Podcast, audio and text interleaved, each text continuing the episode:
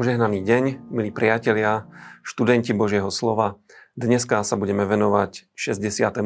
žalmu, 8. kapitole Jána a knihe súdcov 20. Eh, a 21. kapitole.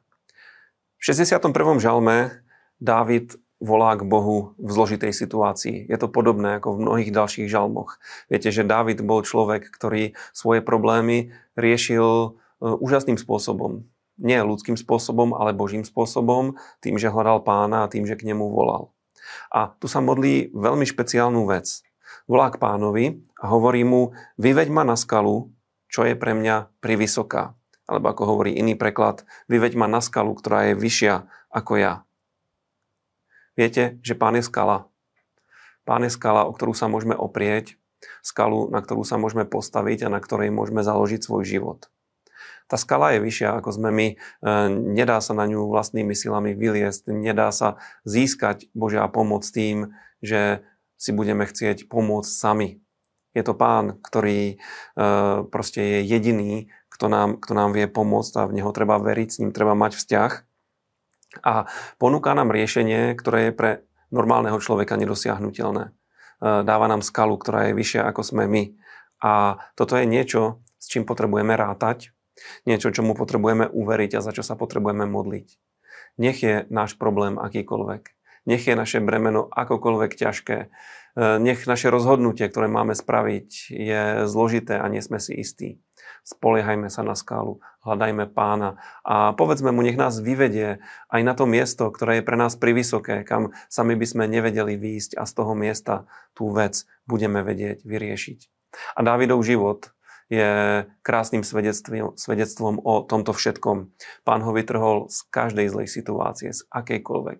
Dokonca mu pomohol dostať sa aj z vlastných hriechov a ťažkých pádov. Prečo? Lebo mal s ním vzťah a hľadal pána vtedy, keď to bolo treba. V 8. kapitole Jána uh, pán hovorí e, Židom, ktorí v neho uverili, nasledujúce slova. Že ak chce byť niekto môjim učeníkom, tak má zostávať v mojom slove. Uh, mnoho ľudí hovorí, že verí v Ježiša, alebo dokonca, že miluje Ježiša. Ale viete, tento pocit alebo postoj samotný nestačí. To, čo Ježiš hovoril, to, čo vyučoval, tie pravdy, ktoré hovoril, sú veľmi dôležité. A je potrebné na nich postaviť svoj život a zariadiť sa podľa nich. Iba vtedy, keď zostaneme v jeho slove, tak sa stane to, že že poznáme pravdu. Iba vtedy, keď jeho slovo budeme nielen intelektuálne poznať, ale budeme ho žiť, budeme ho konať, tak v našom živote sa sprítomní pravda Božieho slova. A táto známosť nebude filozofická, ale táto známosť bude na základe toho, že budeme poznávať pána a zažívať jeho pravdu a zažívať to, ako nás ako nás oslobodzuje. A túto pravdu nemôžeme získať štúdiom, môžeme ju, môžeme ju získať iba cez zjavenie a táto pravda nám prináša slobodu. A iba tak sa dá vyslobodiť z moci otca klamstva, ktorým je Satan a o ktorom sa tiež píše v tejto pasáži, keď pán hovorí farizejom, že sú z otca diabla, že on je otec klamstva. Božia pravda oslobodzuje, Božia pravda otvára oči a mení ľudské životy.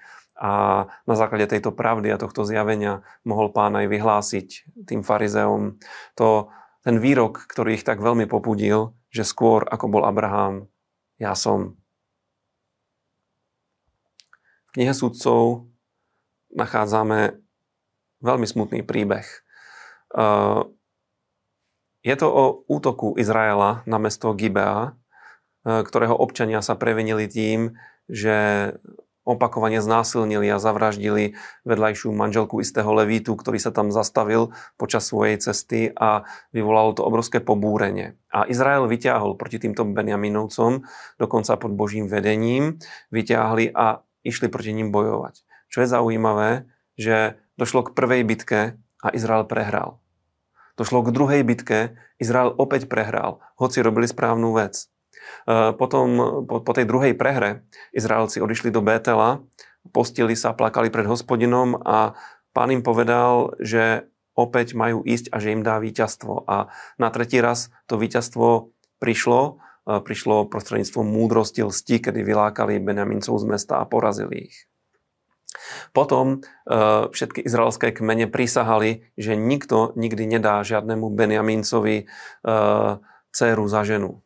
Na základe tohto došlo k veľkej kríze, lebo skutočne títo Benjaminčania si nemali koho brať za ženy. A v Biblii vidíme v pokračovaní toho príbehu, že aj toto pán vyriešil svojím zvláštnym spôsobom za opatrenia, že Izrael našiel spôsob, ako Benjamin nevyhynul a hoci to boli ľudia, ktorých časť urobila zle a bola za to potrestaná, tak Boh na veky nezlomil palicu nad týmto kmeňom a dokonca neskôršie aj prvý e, izraelský král bol z kmeňa Benjamín. Sice nedopadol veľmi slávne, ale e, pán neodpísal tento kmeň.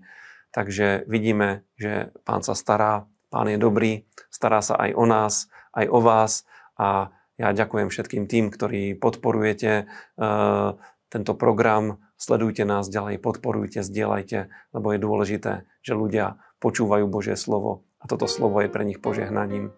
Majte krásny deň.